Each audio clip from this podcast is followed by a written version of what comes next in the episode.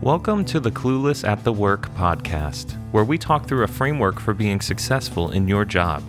My name is Anthony Garone, and I'll be hosting this show with some friends who are experts in helping people grow. The content is based on my book, Clueless at the Work Advice from a Corporate Tyrant, which is published by Stairway Press. You can find out more at cluelessatthework.com. All right, so we are back with Matthew P. Roush Good morning. And Andy Fry. Good morning. Hopefully, the listener is hearing this in the morning, so that greeting is welcome and appropriate. Also, good evening, Good day. if that's your thing. Happy Wednesday. if they listen to it on a Wednesday. All right, so we didn't really get on track for uh, talking about doing well. Uh, but in in my book, I've got doing well means you know the nuances of doing a job. You know how to navigate through problems. You don't need assistance to complete whatever it is you're working on. And basically, a, a three step uh, sign that you know what you're doing. Number one, you have a problem. Number two, you independently identify how to solve the problem. And number three, you complete the work without escalation or unnecessarily bothering anyone. What do you think? Is this the part where I call bullshit on this tree hugging stuff? Yeah. Happy dappy crap. the thing that has bothered me, I guess, as a manager is when you try delegating something and you know the person has all the skills required. They have all the information that they need, but then they get helpless.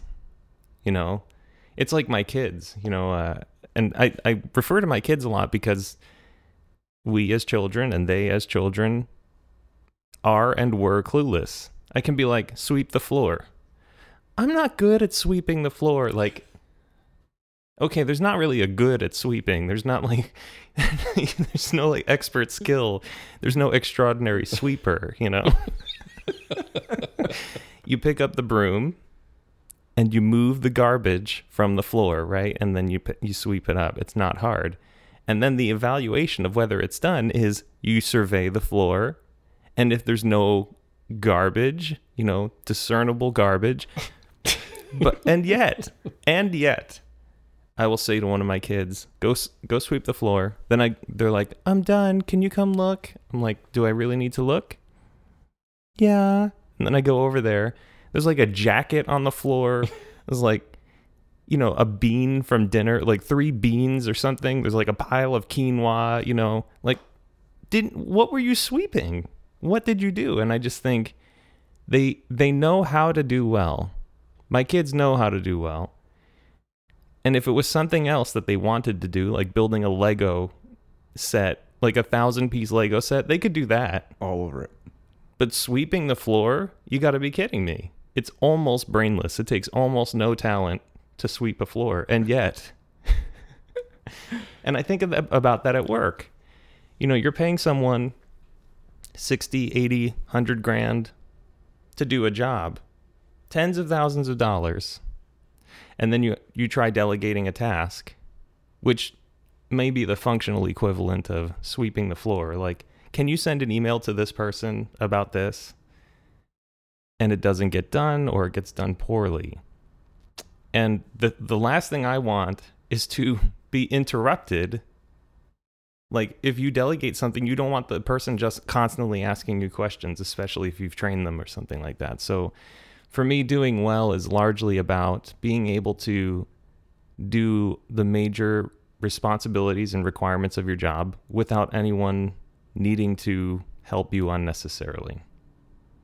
So it is the person, it is the manager's or hiring manager or whatever the situation is there with the person that they report to. It is their responsibility to ensure that the person can do it or not. Absolutely. So that means um, regular accountability checks. If you do delegate something, you follow up hmm and you follow up until both of you are comfortable that you don't need to follow up anymore. Right. Both of you. Right. So they may not need you. They may may think that you don't need to follow up. But if you don't think that you don't need to follow up, there should be a two way thing there. So Sometimes I've run into situations where a manager uh, will hire somebody. They have a skill set. They hire them. We put them to work, um, and they expect them to do the job. But Mhm. there's not any leeway given for the training curve of understanding the environment of the organization. Right. Not the work itself, but who has the knowledge that I need?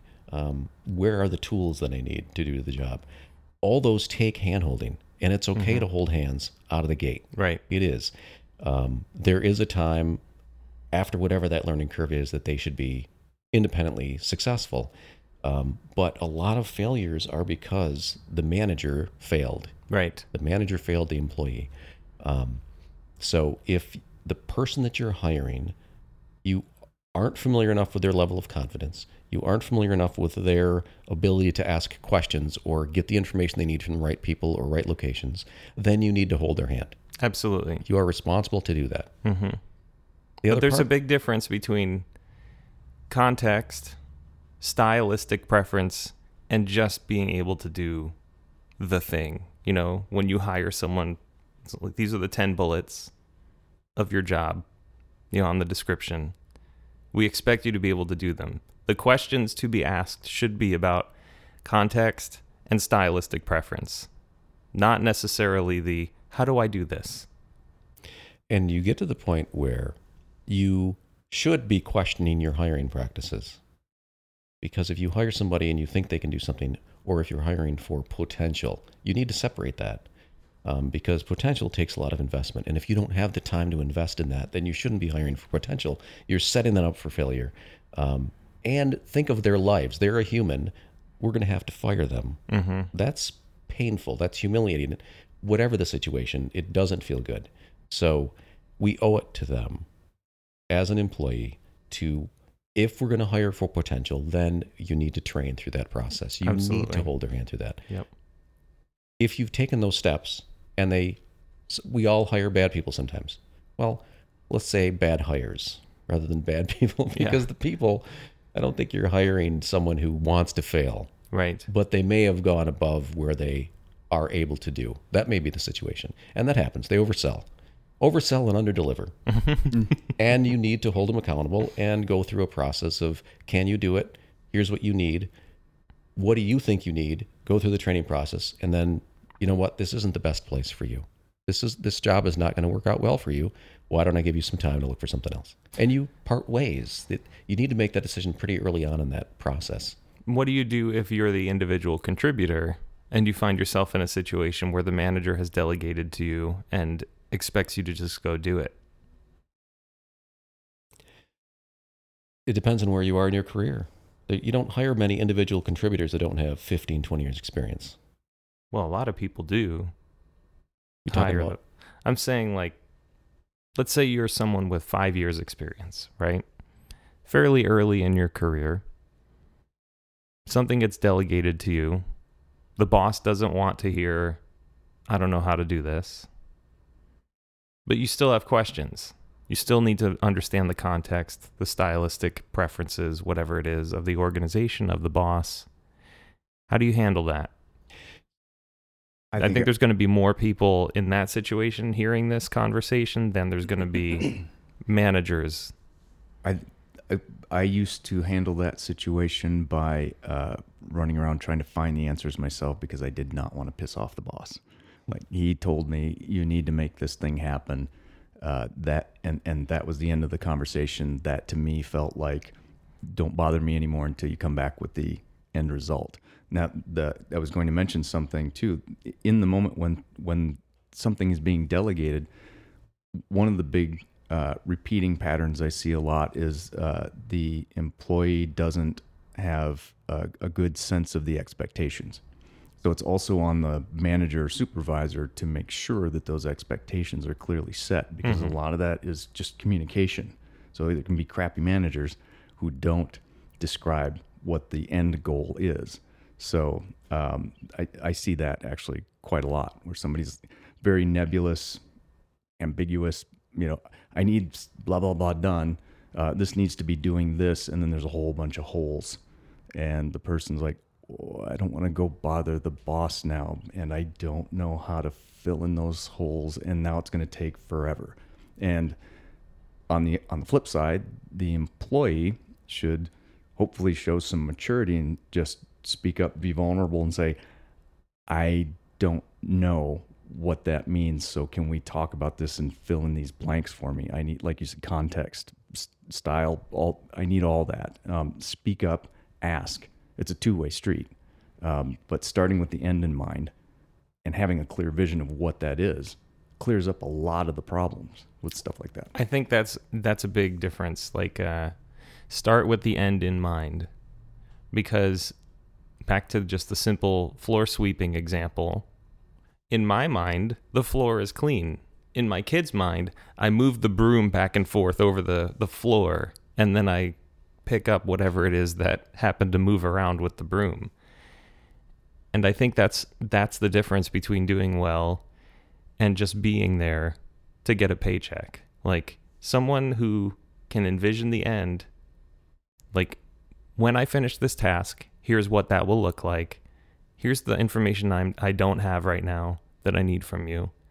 Versus I think a presumptuous expectation of handholding, like beyond what handholding often requires. And that's I guess where I feel I get irritated as a manager or even as a as someone who's been delegated to my boss or my boss's boss you know cto will often say go take care of this. And i'm like okay. I don't even know what challenges she's facing at the time. I don't know what she's looking for me to solve. I don't know what the solution looks like but i have to go figure that out and um, sometimes i can ask okay what does that mean to you but other th- other times i can't the frustrating thing is when you deliver something and then you're told that was wrong. But I think the more senior you get in your career, the less often that happens. But it's still bound to happen. And that's okay. It's because of the communication. It, it Yeah. comes down to the communication that, first of all, the person that's delegating, you can't assume that the person you're delegating to has the same level of motivation that you do or that or even ambition. Or even the experience that led to the problem. Correct. Or the full vision. Right. They might not understand how it affects the entire organization or what the situation is specifically. So I while I am like you, if Justin says I need this done, I'll say okay. And I'll make sure it's done. Whatever that takes because most of that time it's if I don't understand why that needs to happen, um, I'll go find out why and I'll go above and beyond. That's but you can't assume folks that you hire are going to react that way. Right. Unfortunately, Right. there's this phrase of millennials that we use occasionally. It, it, and it's a lazy way to, to phrase because there's a millennial reaction to things like, um, well, I did my job. I told you I could create 100 widgets. I'm doing 100 widgets, therefore I deserve a promotion. There are some aspects of that, but there is aspects of that in every generation. So I think it would be helpful if we were to look at folks to understand um, communicate communicate clear earlier in the job during the interview process this is what i'm like as a manager what are you like Mm-hmm. how do you like to be managed those are the, the things that i think will be helpful as opposed to can you get a b and c done once you've taken that once you've gotten that gotten that out of the way then the communication should be about this is how i manage i will de- i will give something to you and expect you to get it done in two weeks And that's managing up. You know, managing up means I know what my boss is looking for when he or she asks me to do something. And it's not telling my boss what is going to happen. It's more like, what are they after? Why are they after this? Why are they asking me? But I feel that there's I've I've experienced several people who have sort of an entitled um and I'm not talking about millennials specifically, just this idea of well, I'll just give Anthony whatever it is that I think he wants or needs instead of thinking about what I'm asking because I know I'm not going to be I, I'm more ambiguous. I err on the side of ambiguity and people often leave a conversation with me like what was that about? And I don't think, "Oh, I really gave them all the information." I think I shared my thoughts, they understand how I'm thinking about this but I know I'm not se- setting people up for success because my brain is just in too creative artist. You know, like I used the words and I said things well and instead of like I gave you the specifics, I gave you the details. That's just not how I operate. So it can be frustrating to me when I feel like I've shared everything that I think you need to know, but the other person is not the weird creative artist, lofty whatever type. If But it's my fault. It's my fault as the manager. It is. you know? But if you've hired someone, and to go back to your question from 10 minutes ago, say somebody's in this career for five minutes and they're in a situation. So I am now a person with five years' experience. Uh, my new boss or existing boss has given me a, a, a responsibility or a project. I'm going to have to step above and beyond. I'm going to have to show some ambition to get the information um, to get that thing done because I said I could do it when I was hired. right. So it will take extra effort. It will take more than 37 and a half hours in a week to get that stuff done. Yeah. And that's something that I'm facing in my current job. People are saying, "Oh, this job is so chaotic." I mean, we're in a, we're ending our first year of acquisition. We're technically in the first couple months of the second year of acquisition by a Fortune 100 company. And people are saying, "Oh, the job is so chaotic. The the strategy is changing every couple months. I never know what I'm doing, like one week after another." But in every single in- person I that I, that I interviewed, I said, "Are you okay working in a chaotic environment? Do you know how to make order out of chaos?" And I document all of their answers. So like, I can very easily go into my interview notes and say, "Yep, I asked that person. I here's the answer that they gave me." But um, once they're in the chaotic environment, it's like, "Oh, this is crazy!" Like, yeah, I told you it'd be crazy. You know? So there's, we have to give room for the fact we're dealing with humans. That's right. So I I deal with that. I've dealt with that situation a lot. A lot. Actually, when I worked in Chicago, one of the big things that I wanted to know if they could handle do you can you handle being in a car for two hours? If you live 20 miles from Chicago, it'll take you two hours to get downtown. Have you done that? Tell me when you've done that. Mm-hmm. Because if you haven't done it, but you tell me you can, I'm not going to hire you because you haven't experienced this the stress of sitting in traffic and being a mile and a half an hour. Right. That's so if you haven't done it, um, and you say that you have, or you give an example of something that is false. There's, there's, we're not putting people on um, lie detector tests in interviews. If you're able to be the most honest you can about the environment that you are hiring a person into, and they're not being honest about the experience they've had, but rather they think in their mind, I have the willingness to do it and I have a lot of ambition, therefore I'll be successful, therefore I'll say I've done it. There's ownership on them for sure. Right. right. You and that's why those experience-based questions are so important. Tell me a time when you, you know, worked in a chaotic environment. What was that like? How did you handle it? But they're not going to be on a lie detector. No, they're not. So Right. It's up to you as the interviewer to sniff out whether it's like, are, okay, is this truthy? Is there a lot of truthiness in this? that's why I tell folks, even as I, even folks that have 15 or 20 years experience, I will tell them, how does it feel in your gut when you talk to them? I can, you have, you can't dismiss your, and we don't have instincts scientifically, but you, you have to go with the feeling in your gut. Are they making you at ease or not? If they aren't, then I don't care what their answer was. Don't hire. them. Right, right. this is what we've talked about before at Melt. Uh, people in interviews, like on the Melt side, interviewing someone, uh, will will hit people with questions and and pressing questions and tough questions and make the person uncomfortable. And my view is, I think you need to make them comfortable, make it make it so that we all are kind of more friendly, and this is just a, a, a relaxed conversation because they're I think your odds of getting more honest answers when the people realize that you are also human sitting across the table and that, you know, everybody is chill and fine with whatever, they, th- I think they give up more when they're super comfortable.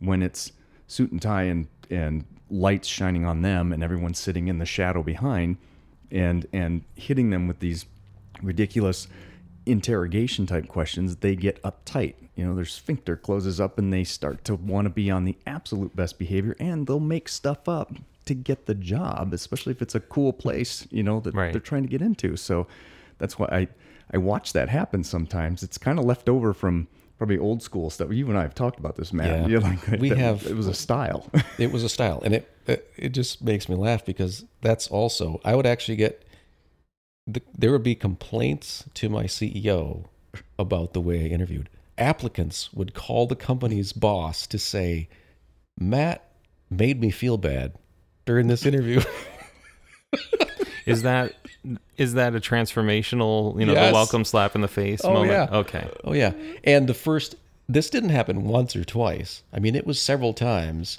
um, and the first couple times i was like and I want them to feel uncomfortable. I want that's that's it's not an effective way. You, you don't want to scare somebody into a situation where they'll say anything, um, or where they feel like um, you want them to feel comfortable so that they are more trusting of you because you need to build some sort of rapport in this hour hour and a half conversation, which isn't easy to do, so that they feel like they can provide accurate information. Scaring them into it's not it's not going to do it. Yeah. If you diminish or demean their experience or um, call out situations that actual humans run into, like yes, I got fired from that role. Um, I didn't have a job for eight months as I was looking for something else. You can't judge that whole thing as a gap in their employment until you know all the facts, and they're not going to share the facts with you until they trust you. right. I think we're talking about kind of a spectrum where if they don't have enough information, they should be very honest. And then, you know, it's like the number of questions will go up, but at least they should be vulnerable and all of that. Whereas if they have a lot of experience on the other end of this graph, you know, the spectrum, whatever, there shouldn't be a lot of questions. And um, I mean, you always want to be honest, but like, I think if you really don't have much information, you need to say something like, I know you might be expecting me to know this already. Here's what I do know. Here's what I don't know. You know, I want to have a conversation about the problem, not about their inability to do something.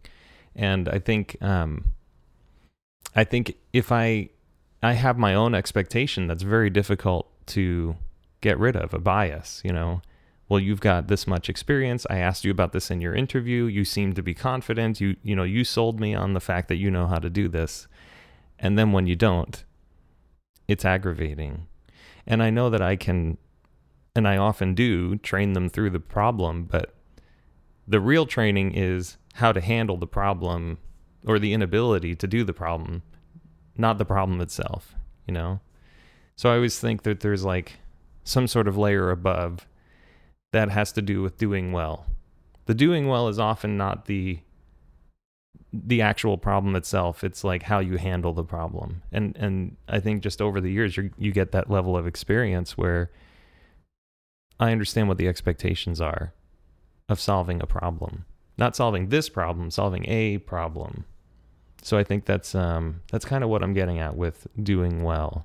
Obviously you get good at like hr garbage or whatever that is. HR garbage. Speaking of hugging trees, no no you get good at the discipline of whatever it is that you practice. Right? but you also need to recognize it's it's like that what the, the Dunning Kruger effect like the the better you say that you are the worse you are at it The you more know? you have to talk about it, yeah, Yeah. yeah, the more insecure you are about it. that's right So the the piece about um, if you have five years experience, if you're 25, 28 years old, and you're in a situation where um, you're uncomfortable or you don't think you can solve or complete this project that's been given to you, there absolutely has. I, I don't know of people that I work with now who would react adversely to you coming to them, and it's all about the approach to say, "Can I have five minutes?" Mhm. look, this is the situation I'm in. I know 60% of this. I don't even know where to get the other 40%. If you have an honest conversation like that and then you put forth the effort after they give you the answers, that's what it is. That's the, that's the above and beyond I'm talking Yeah. about. That's what- Yep. that's the the effort you have to take to get those things accomplished. But you have to be honest about it. you have to be Yep. So another thing practice does not make perfect perfect practice makes perfect and i think that it's really easy for people to teach themselves to be a victim or to be bad at a job or to be excellent, you know, or to to be a problem solver, you know. And um, I use the example of my kids learning how to play piano. I don't play piano, but I know the basic technique. And if I see them like smashing their fingers down like sausages, you know, on the keys, I'm like, guys, you got to play with your fingertips. I am. No, you're not. You- You're actually just slamming flat fingers down, you know, on the keys. No, I'm not. It's like, you are. You're just not even realizing it. And I think we do that at work all the time. We practice a way of solving a problem, but it's an ineffective form of practice. And I think that's what we're getting at here. Like, get good at getting good and learn what it means to actually practice doing a job, whether it's in, in the context of your company or your boss or in the industry. I think it's important to recognize what you're practicing and whether what you're practicing is good for you. Because I really do believe there's poor patterns that you can pick up through poor practice.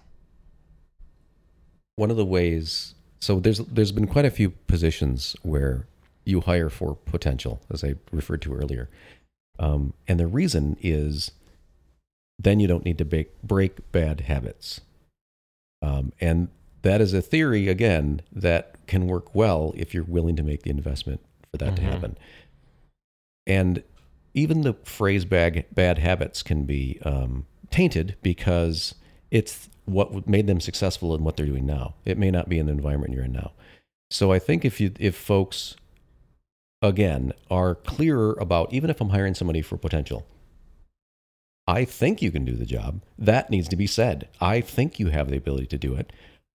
And I believe that I can give you the tools, but you will need to step up to make that happen. Mm-hmm. I'm not hiring you because I think you can do the job. I'm hiring you because I think you can do the job someday.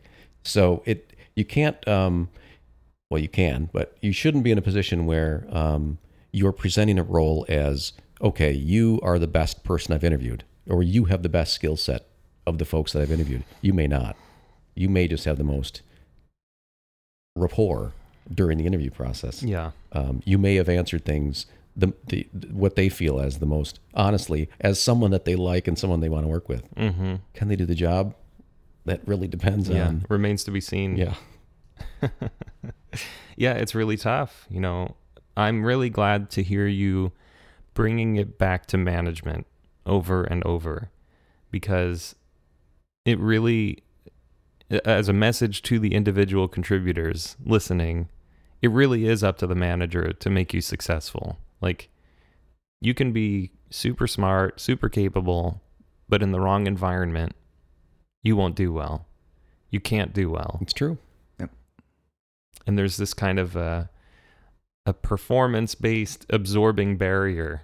It's like everything that you might be good at could be all the joy and talent and everything can be sucked out of you by this absorbing barrier. And that could just be an attitude, it could be a a- a doubt, it could be a culture of pressure, you know, th- dynamics that are out of your control.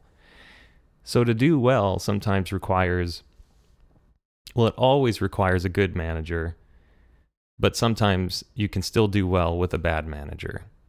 You said manage up earlier. That's right. And yeah, I've had those managers where I've had to, you learn their style, you learn what they don't do, you learn what their language is, their personality. Uh, you know, they'll delegate things, but give you few instructions. Um, but you learn what maybe the end goal is. You, you get you get uh, attuned to the way they go. So you just uh, you put things in front of them, keep them occupied, do what you need to do to get the, the things done, you know, and, and you kind of co-manage. You're managing yourself, you're managing them, That's right. but they they feel like they're managing and they're doing their job, but that's a win-win.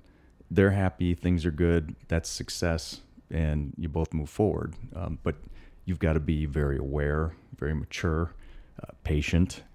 Those all come along with doing your stuff well. Yeah. maturity level. And I think the more mature you get, the more you realize you're just managing other people and their expectations.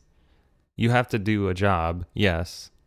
You, like if you're a programmer, you've got to learn to write code and write it quickly and high quality and hopefully you get better at that over time. But I think the more senior you get, the less percentage of your time you spend doing that, you know. It Yeah. get like if you're a senior developer, it's probably 30 to 40% writing code and 60 to 70% managing your managers, your team, expectations cuz you're going to be the expert, it's going to be called into all these meetings. You're going to be the one consulted about deadlines, can we do it by this time? Nobody's saying, "Do you know how to fill in this function?" You know, nobody's saying, "How would you design this endpoint?" A majority of the time, when you're not doing the, the job that you were hired to do, you're just managing expectations the higher up you go. Yeah. I also think we need to be careful with the independent contributor title. If Mhm. that's a if that's a description of a role, because there's very very few independent contributors. right. Um, almost all of us are dependent on, and should be contributing to the to the others in, that you work with in the organization. Even if you do, if there's nobody else in your team, if you don't report to anybody except the CEO or whatever that is, the interaction that you have and the communication that you have with the other people, your your your teammates in the organization, any coworkers, um, that's all crucial to the success of the role and you as an Right. individual. Right. So, yeah, I, I I rarely phrase it as an independent contributor unless it is a, a scientific. Okay, Right. you're the only person in that department. I just use it because it's a widely accepted term, you know, for someone who doesn't manage people. But I agree. And that's why in the book I'm constantly saying interdependent superorganism. Like humanity is Oh, I haven't read the book, so I I, don't know what. To, I know. but it's doing a great job weighing down things on your desk. don't mind the coffee stains on the top. but in reality, we all depend on each other. You know, there's Correct. there's no CEO that's that should be taking credit for whatever is happening at That the company. correct. It should always be thank you team. You did the work. I have other things that I have to do to make the business the business function, meet stockholder expectations, investor expectations, whatever, but we wouldn't be delivering without you.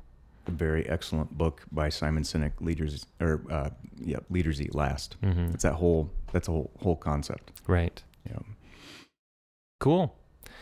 So, leaders listening, do a better job of investing in your people. You are responsible for their success. And for people who don't manage, if you don't have, if you're not a manager, you still are managing. And do your best to understand what your management team expects of you and what the rest of the company expects of you because you're still managing. Managing by influence. That's Mhm. right. Yep. That's right. Cool. Thanks a lot, guys. Thank you. Thanks, Anthony. Thanks for listening to this episode of the Clueless at the Work podcast. You can pick up a copy of the book on Amazon, Barnes & Noble, and at cluelessatthework.com, where you'll also find book excerpts, podcast transcriptions, and more related content. Please consider subscribing to the podcast and check out our previous episodes as we walk through the book content together.